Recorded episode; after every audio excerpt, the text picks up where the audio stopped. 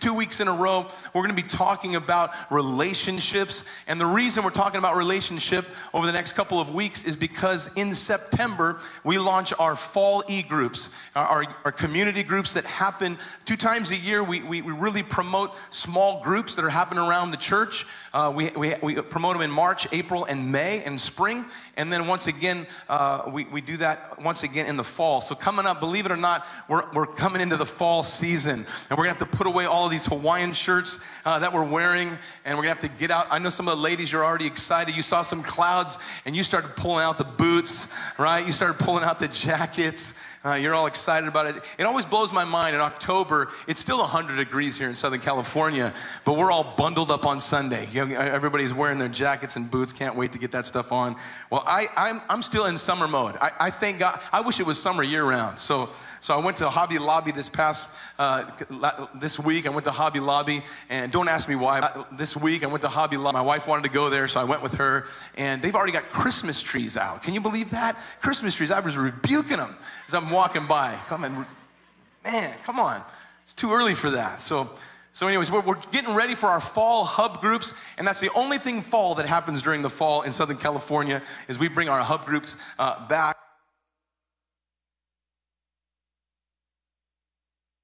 Engage with. And uh, there's always groups going on year round. I mean, I know that uh, Rachel has been doing a, doing a group, and, and I know our, our, our, our ladies, our flog ladies, are doing, they, they keep their group going year round. I always ask them, hey, you guys want to keep it going? They're like, we never stop. We never stop. We're, we're going all the time. And so I know there's, there's, there are community groups happening year round, but in the fall, we try to highlight some new ones that are happening and uh, different ways for you to, you to get, in, get in community with, with other people, different way, ways for you to connect. But let me just go ahead and say this. Let me just get this out this morning. It's not the only way that you can connect is not just with e groups or, or community groups. You can connect anytime. Did you know that? Like, like after church today, you can invite someone to go out to eat with you and you can, you can develop some community, develop some relationships. Did you know you can do that? You, you, you, can, you can invite someone out to go with you to eat after church and you can have conversation and you can talk about the things of God and you can get to know one another. Do you know that you can also invite people over to your house? Some of you are like, there's no way I'm ever doing that. You, you, have never been in my house. Well, okay, I, I, you can invite somebody over to your house. You can, you can engage in relationship. You can, you can, you can have, be, you can be proactive in having community.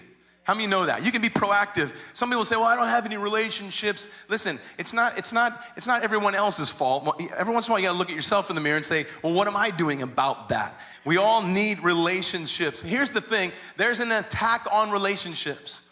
We know that Satan, all he wants to do is divide. He knows if he can bring division, he wins. And so we're not gonna allow that to happen. We're gonna be, we're gonna be proactive in having and engaging with community and engaging with relationships. Somebody say amen.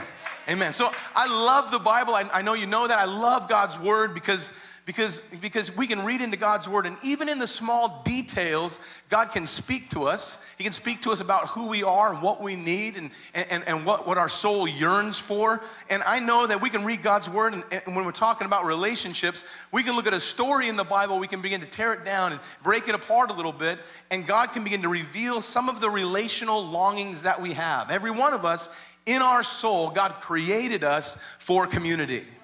He, he created us to be engaged with one another. The reason He created the church is for the gathering, the, the gathering, the fellowship of the believers. It's, it's a place that God created so that we can be with one another because there's power in a group.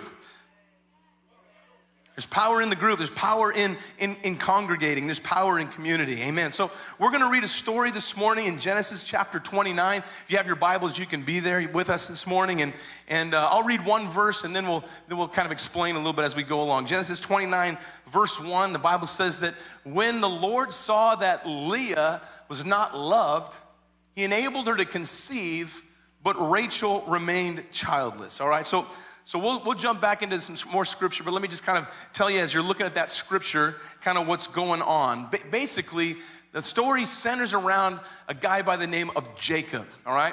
Jacob is on the run. He's basically, his mom basically has given him some inside information. Uh, he's, he, he ripped off his brother and uh, he stole his brother's birthright and his mother has gotten word that your brother's gonna kill you. Like literally, he's gonna kill you. He's, he's getting his weaponry together, he's coming after you.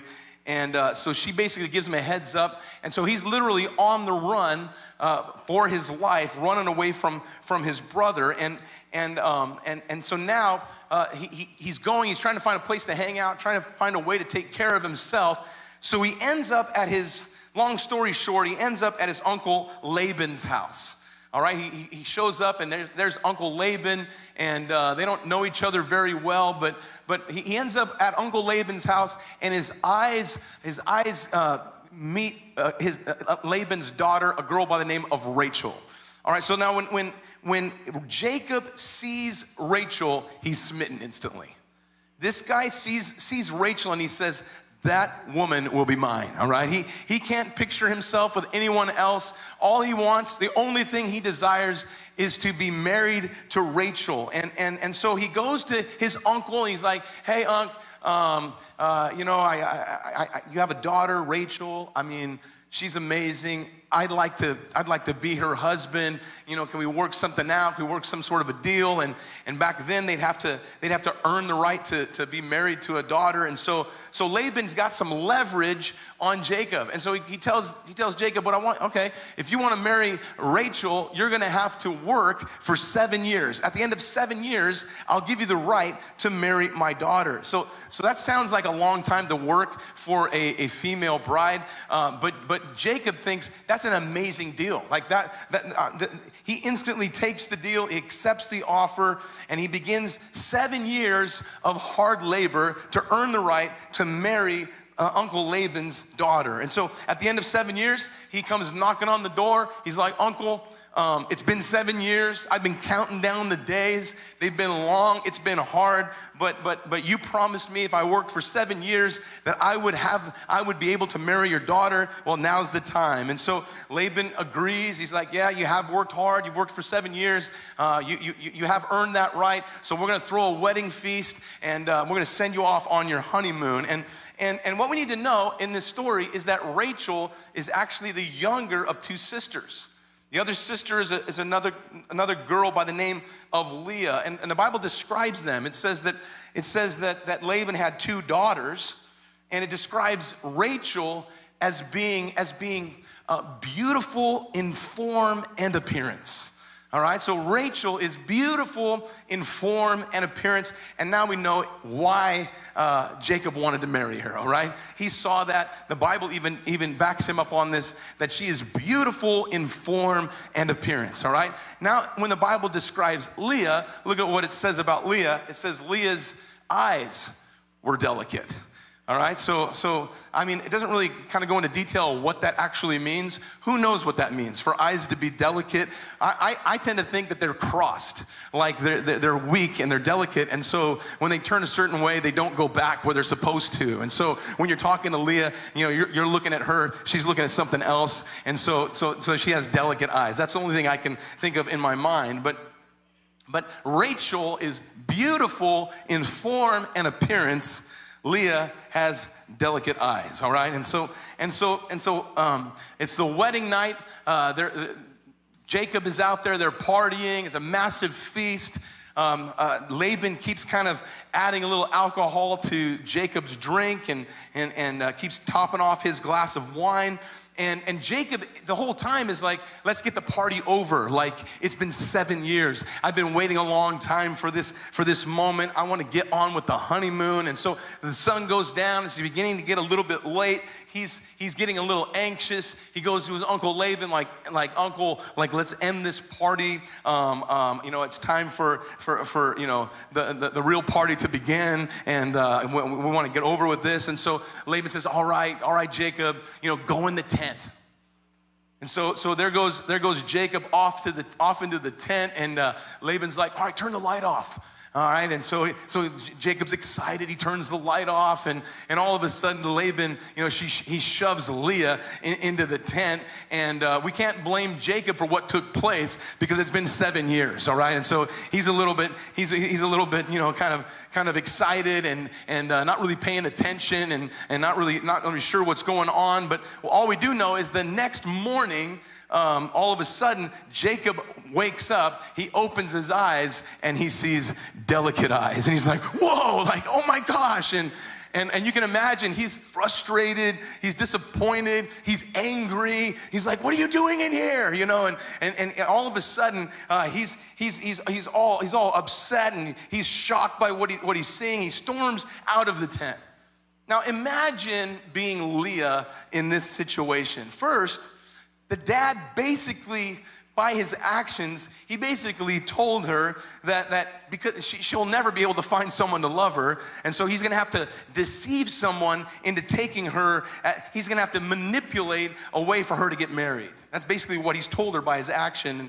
And we know that's, that's not what a father's role is with a daughter. A father's role is to, is to, to build the, the, the esteem of his daughter, to, to build her confidence. But what's happened is Laban's just done the exact opposite. And you can imagine the emotional, psychological damage this has done to Leah. So, so now, now for seven years, Jacob's been working for Rachel all right? But he thinks he's gonna get Rachel. His vision, his heart, um, his, his plans, his desire is for Rachel, and now he's disappointed. Imagine how Leah felt when, when she experienced not only the rejection from Jacob, but also, also her father uh, and, and what he did. And, and so now here's Leah. She's just consummated their union. She's just given everything that she has. Like she's given the most of who she has. They've just committed the most intimate intimate act, and, and at first light, what she experiences as a result is rejection. Amen. So now we, we follow along in the story. Jacob, he comes out of the tent, storming out of the tent. Now he's, he's demanding an explanation from Laban. In verse 26, Laban says, Hey, well, well, Jacob, maybe you don't understand what our custom is around here. Maybe you don't understand our culture, but it's, it's, never, it's never in our culture for the younger daughter to get married first.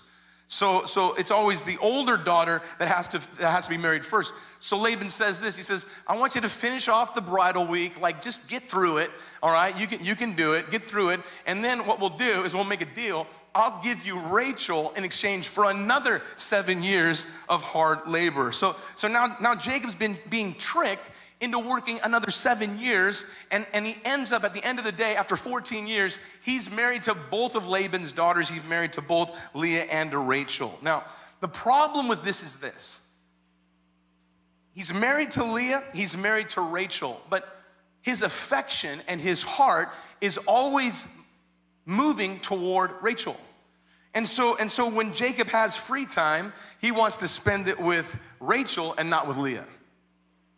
You guys, you guys kind of follow the story. Whenever Jacob is affectionate, whenever they're, we're taking a walk on the beach, it's Jacob holding, holding Rachel's hand. Meanwhile, Leah just kind of follows along behind. When it's, when it's date night, it's date night with Rachel, and, and, and Leah's, Leah's stuck at home. So imagine the things that Leah is living with.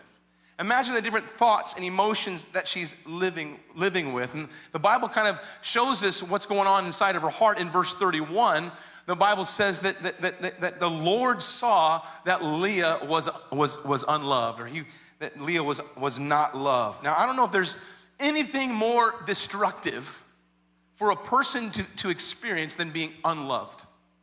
And we know that society is full of people that feel this way, but I don't think there's anything more wicked, more evil, more destructive than for someone to experience and go through life and feel unloved. There's lots of, there's lots of women stuck in marriages where they feel, they feel there's, there's, there's sexual intimacy, but there, but there is no love. There, here's Leah, she's married and she has to deal with the obvious evidence that, that she is she's unloved all right and so here's god in heaven and oh, this is so amazing because because this is how god found all of us all of us probably were experiencing a level of, of, of rejection and, and disappointment and, and, and God saw us and loved us in spite of that. Aren't you grateful for that? And so the Bible says that, that God saw that she was unloved and God enabled her to conceive but Rachel remained childish or childless. Uh, she, she remained barren. Verse 32 Leah became pregnant and she gave birth to a son and she named him Reuben. Say Reuben. For she said, It's because the Lord has seen my misery. Surely my husband will love me now. And then she conceived again. And when she gave birth to a second son, she said, Because the Lord heard that I'm not loved, he gave me this one too. And she named him Simeon. Say Simeon. Again, she conceived. And when she gave birth to a son, she said, Now, now at last, my husband uh, will become attached to me because I've borne him three sons. And so she named him Levi. Say Levi. Levi. And then she conceived again. And when she gave birth to a son, she said, This time I'm gonna praise the Lord. So she named him Judah. Say Judah. Judah. The, the, fifth son is classic. I love the fifth son. And in chapter 30, verse 14, the Bible says that during the wheat harvest, Reuben, her oldest son, went out into the fields and found some mandrake plants. Now, if you don't know what mandrake plants are, if you watched Harry Potter, they're the plants that look like people. You guys remember that? That's a mandrake. Okay, so so so so Reuben's found these mandrake plants and, they, and she, he brought them to his mother Leah, and Rachel said to Leah, Rachel said, Please give me some of your son's mandrakes. She's like barren, she doesn't have kids, but she sees these plants that have roots that look like kids, and she's like, I want one of those, all right? And so, and, and so, and so she said, Bring me, let me have some of your son's mandrakes. And Leah said to her, Isn't it enough that you took away my husband? Will you take away my son's mandrakes too? Like there's a little bit of stress going on. Like it's kind of a little bit strange, but watch what happens next. It's a pure comedy. Very well, Rachel said. He can sleep with you tonight in return for your son's mandrakes. And so, in other words, I'm gonna give a night, I'm gonna give up a night of intimacy with our husband if you give me your son's mandrakes. All right, so, so when Jacob came in from the fields, Leah went out to meet him and says, You must sleep with me. I've hired you with my son's mandrakes. And so he slept with her that night. I mean, you gotta love the Bible. Like, people think the Bible's boring. This is, this is not boring. This is brilliant. This is amazing, all right? And so in verse 17, God listened to Leah, and she became pregnant and bore a fifth son. And Leah said, God has rewarded me for giving my servant to my husband. And so she named him Issachar. Say Issachar. And Leah conceived again. She bore Jacob a sixth son. She's busy. Come on. Sixth son. And, and, and Leah said, God's presented me with a precious gift this time my husband will treat me with honor because I've borne him six sons. So she named him Zebulun. Say Zebulun. Zebulun. So, so in this story, Leah has six sons. And, and if we look deeply into the story, we just examine, examine a little bit, we can see from the way she named her six sons, we can also see the relational longings that God's placed inside of each one of us. I've, I've entitled this sermon Name Dropping because have you ever been, some, been around someone that's dropping names and dropping names of people they know and and really, what they're doing is they're hinting to you that they're important because they must be important if they know these people. And so they're name dropping to kind of drop hints at the same time. Well, in this story, Leah was name dropping and she was providing hints or small glimpses as we, as we study out the names of her sons. We see the longing that she had as an individual for relationship. And so we're gonna just really quickly, we're gonna, we're gonna breeze through these six names. And I want you just to understand that as we, as we look at each one of these, we're, we're examining something inside of us we all need, a longing that we all have relationship longings that, that we need to have met in our lives. And I believe we can meet those needs in the relationship, in the context of the relationships that God provides for us. Amen. And so you, we can see how these longings can be worked out in marriage. We can see how these longings can be worked out in relationship with our kids. But we can also see how these relationships can be worked out in the context of our church. Amen. So, so son number one, a guy by the name of Reuben. If you look at the name Reuben, what it means in its original, original form, original language, Reuben means to be seen. Somebody say to be seen. To be seen. So, so Leah has her first son. She names him Reuben, and she's showing us that the first relational longing that each and every one of us have is to be seen. Every person in here are longing. We have a longing. This is more than just to be noticed. There's something inside of us that we need we need, we have a longing to be seen. You can really see this kind of work its way out in kids. If, if, any parents in here, you would recognize your kids. There's always that time when you're busy doing something. Maybe you're busy in conversation with somebody, you're having a, a, deep conversation with somebody, or maybe you're just busy doing some work or something around the house and you're trying to pay attention to what you're doing. Usually it's in those times that your small son or daughter will be doing something trying to get your attention. Look at me, look at me. You know, they're, they're, you know, they're, look, dad, no hands, riding the bike and then, you know, falls over or, or, or whatever the case may be. It's, it's when, usually when our, our attention is focused on something else, we see the longing in our children that they have a longing to be seen. And so they'll act out, they'll do rebellious stuff, they'll just trying to get your attention. How many have experienced that before, parents? Trying to get your attention because inside of them, they, they have a longing in their heart to be seen. And, and this, this, this longing doesn't just end as we, as we mature and as we grow older. It, it actually, I think it, it, gets, it gets more, more important. That there's a, there's a longing inside of us to be seen. We want to be seen. We need eye contact once in a while. Come on, somebody. We need eye contact once in a while. And let me tell you something there's nothing worse than trying to have a conversation with somebody with no eye contact. And like you're trying to share a deep, intimate detail of something that's happened, and they're too busy to, on their phone to look up at you and give you some eye contact. And that is, does, does that frustrate anybody more than, than anything else? Like, it's so frustrating. Why? Because there's a longing inside of us. We need to be seen. We need that, that eye contact. And it's amazing that when you take the time out of the busyness of your schedule, you take time out of the business of what you're currently involved with and doing right now. It's amazing what happens when you just stop and look in your spouse's eyes again. Come on, how many experienced that when you're married? Like, like when you just put down the phone and put down what you're doing and stop and, and just make eye contact and have a conversation, it's amazing what happens. It's like you fall in love all over again. Has anybody experienced that before? Come on, are you with me today? Come on. It's like it's like the eyes. What the Bible describes the eyes as the windows to the soul. And there's something about looking into someone's eyes and, and giving them disconnecting from everything else and giving your full attention. There's nothing like it. Come on, there's, there's nothing like it. And here's, here's the thing is we're living in a day and age where this is this is so important and so missed. It's, it's just not happening in this day and age. And people we see it in, in our world. People are desperate to be noticed. And so, what, what, what, do we see them doing? There's, there's something that, that inside of people, they're so desperate to be noticed, they'll build this massive facade just to get people to pay attention to them. And so, they'll drive a car they can't afford, they'll wear clothes that don't fit them just to be, just to be noticed just to be noticed. But there's something so much greater than being noticed. It's being seen. It's a longing that each and I, each one of us, you and I both have. We, we have a desire inside of us to be seen for who we are, for someone to really know us, to really be able to see inside of us. And so Leah, in the naming of her, her first son, shows us a longing that we all have to be seen. What she was saying is, is now that I've given Jacob uh, his firstborn son, now he will see me. Now he'll no longer look past me to Rachel, but he'll see me for, for who I am. There's a longing for each and every one of us, in each and every one of us, to be seen. Somebody say amen. Amen. Number two, number two, she has her second son, and uh, she names him Simeon.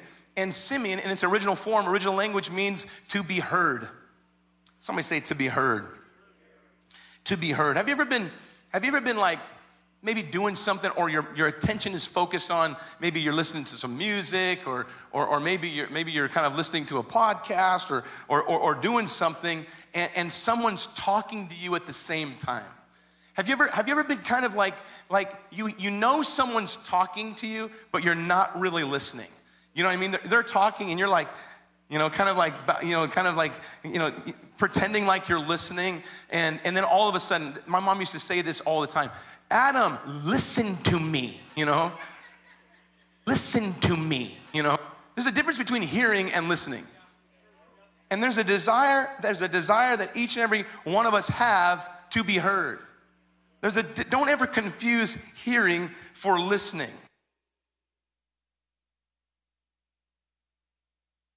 Is not she's talking and I'm doing something else and I'm just shaking my head and nodding. You can hear and not listen.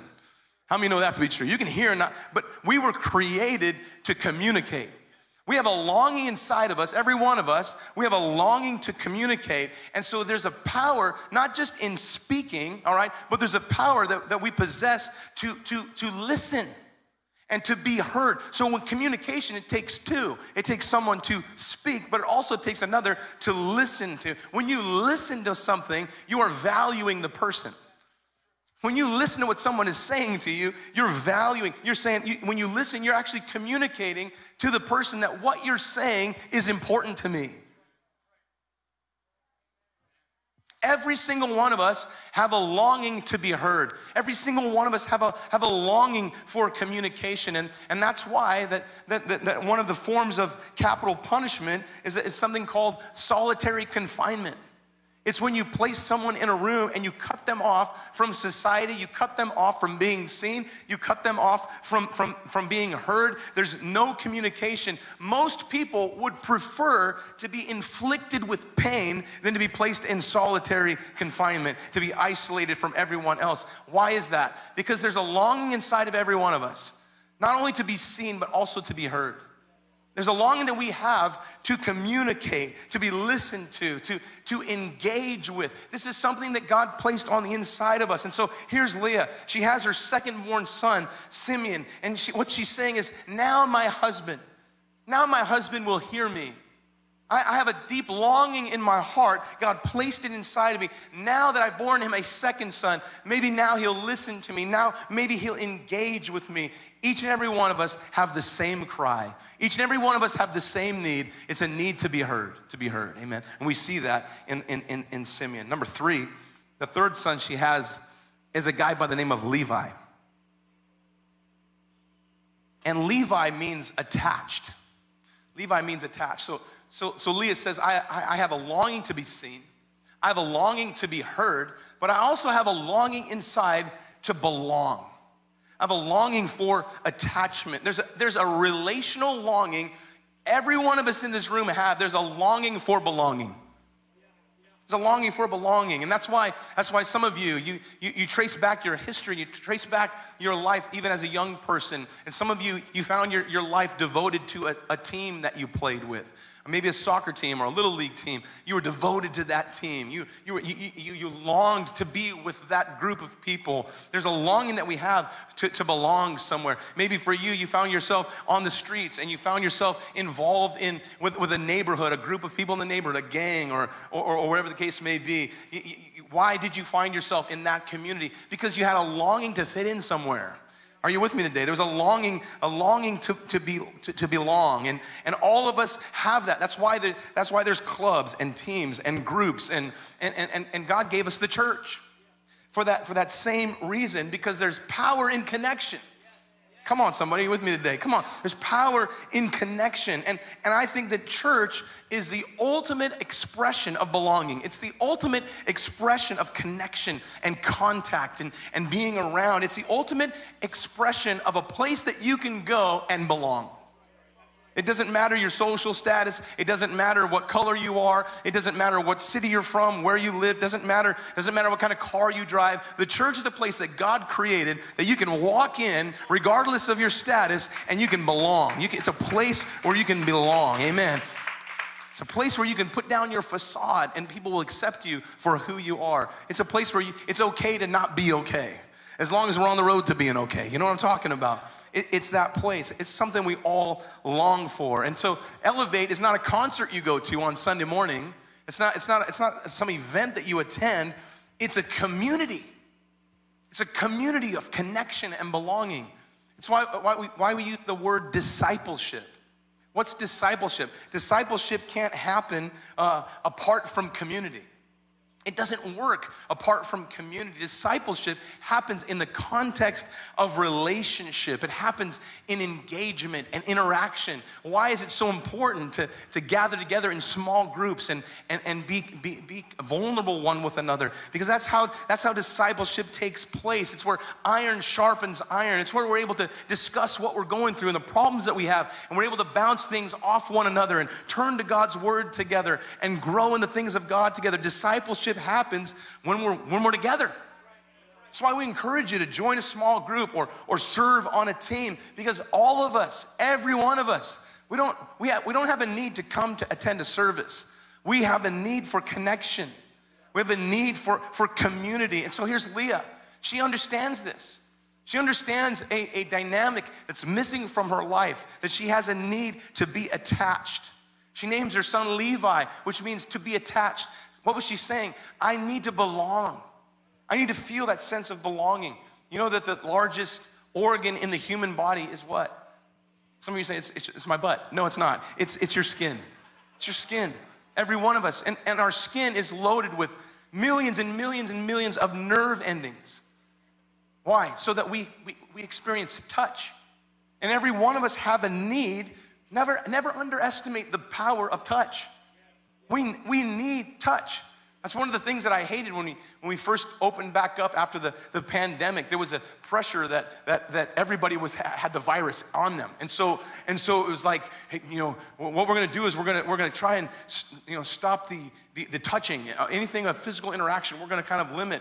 And it felt so dumb to say it because, because when we come to church, especially around here, we, are we're, we're, we're grabbing hands and we're, we're giving each other hugs. And there's value in, in just human connection and the ability to touch. We all have that. We all have that need inside of us. There's, there's power in touch. That's why a baby can be screaming and tormented and, and, and, and, and, and sounds like they're dying, like they're, they're, being, they're being crushed. But the moment you pick them up, all of a sudden they, they, they experience comfort. What is that? It's the need that God's showing us, the need that we have for, for touch. We're attached to something, a place that where we belong. Amen. Her fourth son, her fourth son, she names Judah. Judah means praise. Judah means praise. We're all part of the, the, the line of the tribe of Judah. We're all part of the, of, of, of, the, of the community of praise. Praise is a powerful, powerful tool. And praise isn't just something that we sing, it's not just a part of our service. Praise is something that we do all the time. It's a part of who we are. And what Leah was saying is, I have a desire, I have a need inside of me, I have a desire to be praised, all right? A lot of times when people, I've heard sermons preached on this particular scripture and they would talk about how Leah named her other sons, and, and you know she just wasn't getting it. She was seeking uh, you know acceptance from her from her husband, but only God can can bring you true uh, acceptance. And so she finally gets it. She names her her son Judah, which means praise. So she gave her praise to God, and and and, and God turned her life around. That's kind of was the was the whole sermon. But I think I think she she, she named Judah praise because she basically was saying she was saying you know Rachel zero me for winning. You know, that's kind of what's going on. She's like, praise me, praise me. I'm, I, you know, I'm, I'm, doing, I'm doing a pretty good job here. And here's the thing about praise praise is incredibly powerful. How many believe that? Praise is powerful because whatever you praise, it elevates. And so why do we why do we why do we go so hard in praise and worship on Sunday mornings? Because what we're trying to do is elevate the presence of God here in this place. And so whatever you praise, it begins to elevate. God inhabits the praise of his people. So when we praise the Lord, he shows up. It's just the way it is, all right? And so it's the same it's the same way in every part of our lives. Whatever you praise, it elevates. What, what is what is what is praise? Well, praise is you can't have praise without appreciation. Whatever you praise appreciates. Okay? So, what do you mean by that, Adam? Well, if you buy a house and it, if it appreciates in value, that means it goes up in value. It's worth more than it, than it was. But if you buy a house and it depreciates in value, what does that mean? It, it means it goes, goes down in value. Whenever you praise, appreciates. When, when you praise something, it appreciates in value. Are, are, you, are you with me today? You can't have praise without appreciation. Here's the thing if you appreciate your spouse, you'll find them rising in value. Um, I'm hear all the husbands say amen. If you appreciate your spouse, you're gonna find them rising in, in value. When, when, I, when I uh, first was married, I was 19 years old, and let's just be honest, I was a doofus when it came to marriage. I had no idea what I was doing, and I thought it was my job to be the head of the house. And what that meant is my job was to correct my wife. And all the ladies are laughing. All the husbands are like, it's not?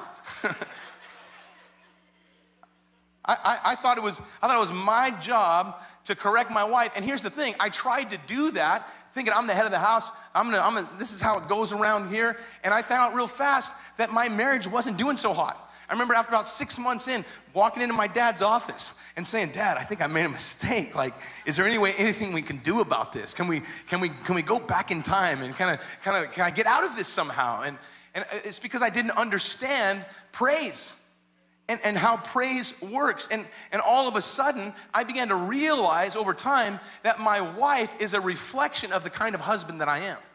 My ability to be a husband is gonna be directly resulting in, the, in, in, in my wife. I'm gonna, you're gonna see how good of a husband I am by the kind of wife she is. And so the question that I felt God asked me is, well, what kind of wife do you want? And I'm glad she's not here today. She's at the Fullerton campus, so, so I can talk about this stuff, you know? And so I'm, you know, what kind of wife do I want? My mind's thinking, well, you know, I, I want, you know, I want a Proverbs. I've always heard my whole life about a Proverbs 31 kind of wife. You know what I mean? Like Proverbs 31. And so, and so immediately I thought, you know what I'll do is when she's not acting Proverbs 31, um, what I'll do is I'll just kind of open the Bible up to that and leave it open on the counter. You, you know, Terry, did you read your Bible today? Oh, no, I'm, it's right over there on the counter. You know, maybe God wants to speak to you this morning, you know, something like that. Because I figure if, God, if, if she would just get more of Proverbs 31, she'd realize the type of person she's supposed to be. The problem is, is that when you read Proverbs 31, uh, all of a sudden you begin to see something uh, that, that, that is very important for us to notice. Is in verse 28, the Bible says that to notice is in verse 20, her children rise up and call her blessed and her husband also. And the Bible says he praises her. And so all of a sudden I began to realize that, that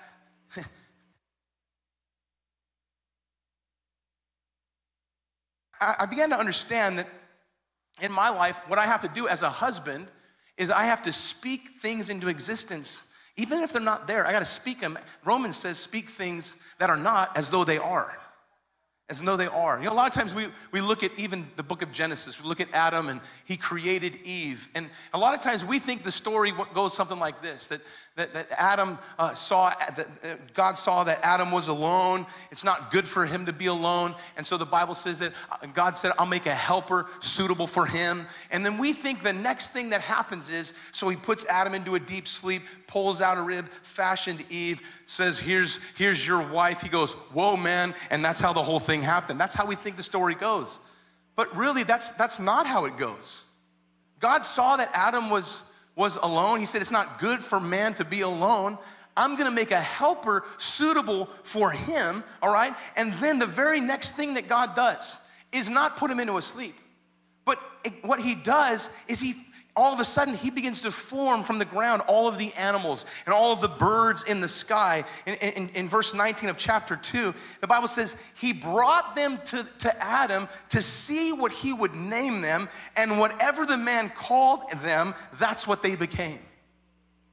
So before God gives Adam Eve, he has to learn the power of his words. This is what God's trying to, before God gave Adam the privilege of a partner, God recognized it wasn't good for him to be alone. God recognized he needs to give him a, a, a, a, helper suitable for him. But before he could do that, he had to teach him the power of how his words shape things. And so, listen, the, the question is this is, is, is what are you speaking into your wife? What are you speaking into your relationships? Because whatever you call them, that's what they'll become. Amen.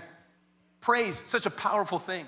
Such a powerful thing. It's something when you praise, it's something we all long to have in our lives. Eh, the more that we praise, the more something elevates. When we praise our kids, we see them rise to the occasion. When we praise our spouse, we begin to, we begin to see them rise through the guilt, through the shame, through the condemnation. All, all of a sudden, when we change our language to praise, praise is a powerful thing. We all long to be praised. Why, why do cheerleaders why do they cheer for, for, for, for a running back getting one yard? Because there's power in praise. Because that, that guy goes, oh man, look at they're cheering for me. I'm gonna run harder next time. That's, that's, that's inside of every one of us. there's a relational longing each of us have to be praised. That's why heaven is full of praise. Come on, heaven, when you, when you talk about heaven, the reason it's peaceful is because praise is present. The reason heaven is awesome is because it's praise. It's going 24 hours a day, seven days a week, every moment every, of every hour. Angels are in the zone because, because there's praise. You know, earth, your home, the reason it's full of chaos, maybe it's because there's not enough praise going on. Because there's a longing we have for praise. Amen. Let me move to the next one. When these guys come up, that means I'm running out of time. So I'm gonna have to move kind of quick. Here, her fifth son, right after the Mandrake episode, her fifth son is, is a guy by the name of Issachar. Issachar means to be rewarded. To be rewarded. Being rewarded is even is it, it goes a step further than just praise. There's something about being rewarded. It's something about a thank you note. Something about going above and beyond. We need, we need rewards happening in our relationships. We need we need rewards happening in our marriage and in our, in our families. Just imagine going to work and you know, it's at the end of the year and you're, you're, you're there for your, your annual review and they sit you down and they say, you know what, you've done an amazing job this year. You, you, you, you've, you've crushed every goal. You, you, you've, you've done so much more than we ever expected. You've really made this position amazing. And so we just wanna, we just wanna thank you. You're, you're an amazing employee. And what if that was the end of the conversation? It would be like a little bit disheartening, right? Because what we want to hear next is, and because of all the hard work that you've put in, we ha- we're going to give you a bonus or we're going we're going to give you a raise. What is that? That's a reward. It's a reward. It's necessary in relationship. We all have a need, we all have a desire, and this is this is Leah. She's saying, well, now that I've had five sons, surely now my husband will, will, will, reward me, will reward me for, for my, my work. And here's the thing it's correct to honor labor. Bible says that God is a rewarder. We need to be people that are, are we need to be rewarders as well. We need rewarding happening in our marriage relationship. We, we, need, we need that happening. We, there's something about being rewarded. It's a longing inside of every, every single one of us. There's something about reward, and we all need that once in a while. Number six, her last son is a guy by the name of Zebulun. Zebulun is to, to, means to dwell securely. To dwell securely. Something we all need, all need in relationship is secure, security. We all, we all have a longing for security, and I struggle to unpack this for you, but, but there's something about the word boundaries. I think about, when I think about boundaries, boundaries in relationships are, are so important. How many, how many recognize that boundaries are so important? But, but, but oftentimes you think about a boundary, a boundary seems like it's something that's limiting. It kind of holds you, holds you in and holds you.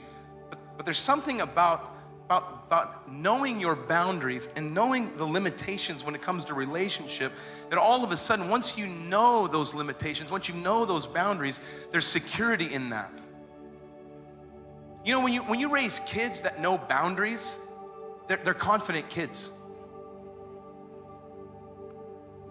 When, when, you raise, when you raise children and you teach them boundaries, all of a sudden kids are confident when they know there's restrictions. They're, they're confident, and they, there's something about, about being in, in a secure place. And a secure place has boundaries. It's like that in our relationship with God. It's like that in our relationship with others. And here's the thing: a lot of times people think, well, well, if you're a Christian, you know, Christians have all these rules and they have all these, you know, God has all these these these rules and restrictions. And and here's the thing that I've found about about being in relationship with God. Yes, there are boundaries that God lays for me. But when I, when I adhere to those boundaries, I find that, that just like David wrote in Psalm 18, David writes, He brought me out into a spacious place. There's something about the boundaries, the restrictions that God places in our lives, and He puts them there for our benefit. And actually, when we live inside of those boundaries, there's a security that we feel. It brings us out into a place of freedom, a place of liberty. And that's something we all long for uh, uh, uh, in our, in our relationships. We long for, for security. To know I'm not gonna take this relationship beyond where it's supposed to go. That, that boundary produces confidence, produces security in a relationship. Maybe you're maybe you're dating or maybe you're you're trying to take a relationship to the next level. Listen, when you when you put the boundaries, those those boundaries aren't meant to restrict. They're, they're, they're meant to they're meant to bring you security. But this relationship is deeper than that. Boundaries are a good thing. And this is one thing that Leah recognizes right here. She says, she says, she says, I'm gonna, I'm gonna name, name my son Zebulun because I want to be able to dwell securely. See, she was longing for that. It's a longing that each and every one of us have. We all have these, these, these six relational longings. And, and here's the thing every relational longing we have, God meets those longings. Because, because God knows exactly where you're at right now. Here's the thing God sees you. Isn't that the first relational longing we learned about today? Is that, is that we all have a desire to be seen. I'm here today to tell you that God sees you. He knows what's going on in your life. He knows where you Do you know that God hears you? That when, that when you pray, that God hears your prayer. He turns his ear to your prayer. We serve a God that he, he answers that relational longing. He becomes that person. He hears your cry. He saves your tears in a bottle. He knows what's going on. He sees you. He hears you. We serve a God that, that, that, that wants to shower you with praise. Do you know the Bible says that, that God sings over us? He sings over us. God wants to shower you with praise. He rejoices over you with singing. Do you know that we serve a God that wants to attach himself to you? He wants to be in, in such close relate. He's covered all the bases. He calls you his bride. In other words, you're married in. He calls you his sons and his daughters. That means that, that means you're a part of his family through, through birth. He calls you, he says that we're adopted in every every area any way that we could be connected to a family god covers all the bases why because he wants to be attached to you he meets that relational longing he wants to reward her, he reward you the bible says that he's a rewarder of those who diligently seek him god wants to reward you he wants to say to you, Well done, good and faithful servant. Enter into this reward. God is a reward. Aren't you grateful for that? And here's the thing God wants you to dwell securely. God, aren't you grateful that our relationship with God is not up and down, in and out, on and off? It's not like that. Our relationship with God is, is something that we can count on. It's, it's, it, we, can, we can dwell securely in the arms of our God. Aren't you grateful that every relational longing that we need, God meets? Psalm 23 Even though I walk through the valley of the shadow of death, I will fear no evil. Why? Because you are with me. You, you are with me. He walked into that valley. David walked into that valley with comfort because he knew that God was with him. And we can always rely on God. He'll never leave us and he'll never forsake us. Every relational longing you have, God meets. He meets. Maybe you're here today, all of this room. Maybe bow your heads and close your eyes all over this place just for a moment. We're going to pray together this morning. Maybe you're here today and you don't have a close, intimate relationship with God. You're here today and you don't have a relationship with God. And some of these areas, the, the, longings that we all have, as I began to talk about some of those things, you, you recognize some of those areas are missing in your life. Some of those relational longings are missing in your life. And maybe today, maybe you say, you know what? I need to have those needs met. There's only one place, there's only one stop that you need to make this morning, and that's to invite the Lord Jesus into, into relationship with you. If you're here today, you say, you know what? I want to give my life to Jesus. I want to enter into relationship with God all over this place. Maybe you just raise your hand. Maybe raise your hand all over this place. I'd love to pray with you today. I want to. I want a relationship with God. I see that hand right there. Thank you. You can put that down. Anyone else right back there? I see that hand right here and right here. Thank you for that. I see those hands. You say, I, I, I have a relational re, re, relationship void in my life. The void can be met right here, right now, this morning, with a relationship, beginning a relationship with God. All over this place, you say, that's me. I want to give, I want to give my heart to Christ. I want to enter into relationship with Jesus. All over this place, you'd raise your hand. Raise your hand all over this place. Anyone else? Anyone else? Those of you that raised your hands all the way in the back, I, I, saw that hand raised. I believe you meant that. And right here, I believe you meant that. Right here, I believe you meant that. Would you do me a favor? Would you come down? I want to pray with you today. Come on down here. Just stand up, stand up and come. I'd love to pray with you this morning. Amen. Amen. Right back there.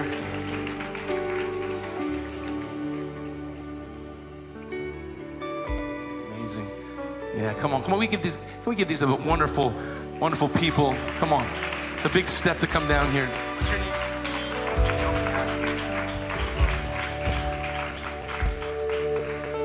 Come on.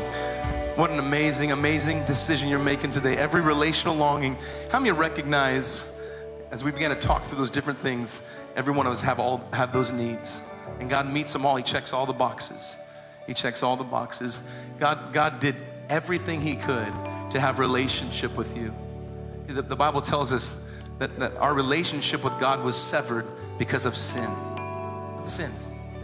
What is sin? Sin is where we miss the mark. It's where we screw up. It's where we make mistakes.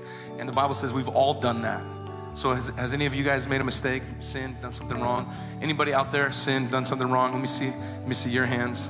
Go ahead, turn around, look at all these people. They're, they're all sinners, uh, every single one of them. We've all sinned. We've all fallen short. But here's the thing because, because the wages of sin is death, Jesus had to die so that we could be forgiven. And so that's why Jesus died on the cross, shed his blood, went through all kinds of torment. Why? Because he desired a relationship with Naomi. That's what he wanted more than anything. He experienced excruciating punishment and judgment, and it was your sin he died for. What a great, what a great story. What a celebration that is. And so this morning, all we have to do is we have to we have to accept that free gift. Believe that what Jesus did on the cross was more than enough to, to, to erase our penalty.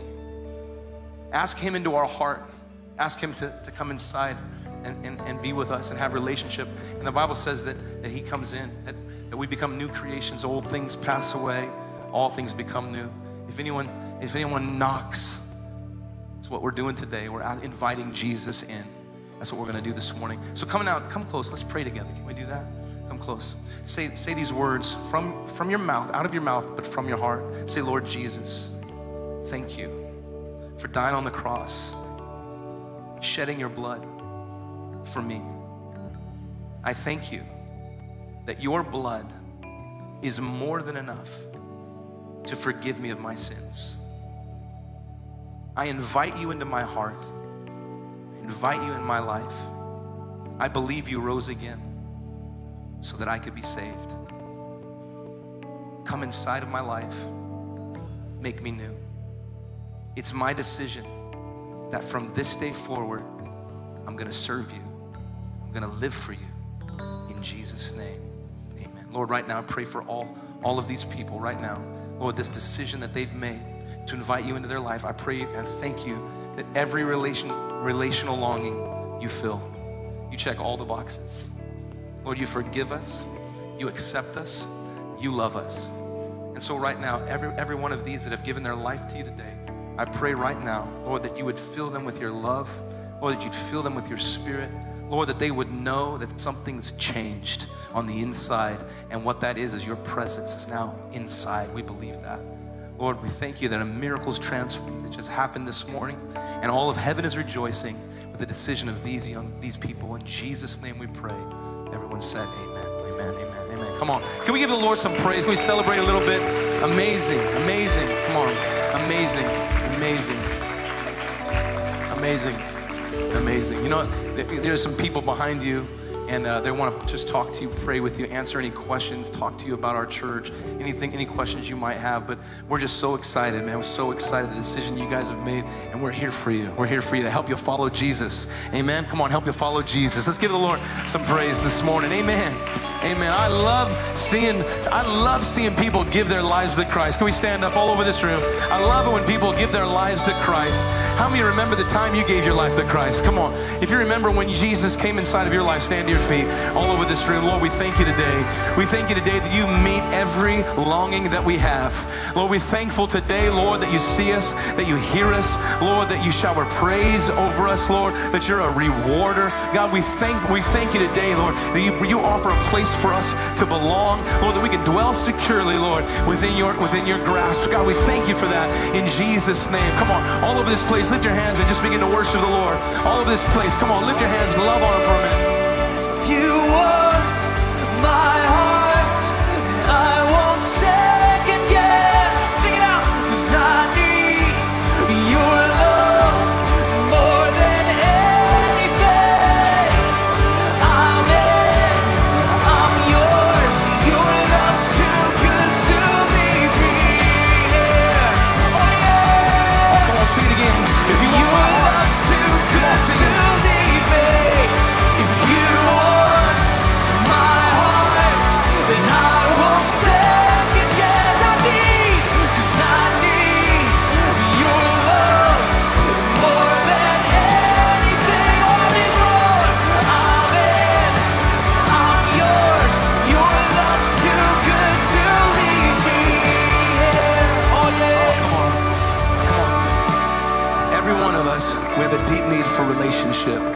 I just want you to look around all over this place. God, God's brought you, He's placed you in a community. It's not an accident. It's not an accident that God brought you into this house.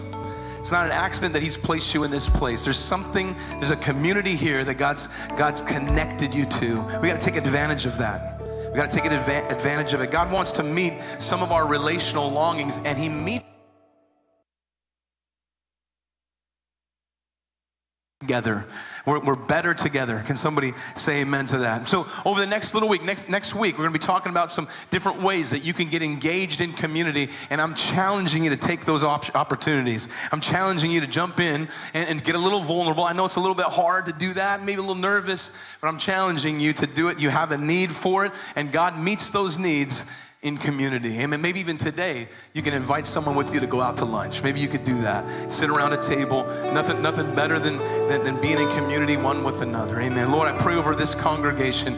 God, so grateful for this people, grateful for, for the family that you've placed us in. Lord, I pray that we wouldn't run from that, Lord, but we'd engage in that. Lord, that we'd find comfort. We'd find the things that, the longings that we had, we find them met, Lord, in, in, in the context of the relationships you've given us. We thank you for that this morning in Jesus' name we pray. Everyone said, Amen, amen, amen. God bless you guys. God bless you guys. What a great, what a great time we've had together today. Have a fantastic week. Uh, don't forget midweek service on Wednesday night right here next Sunday, same place. It's gonna be a great time. God bless you guys.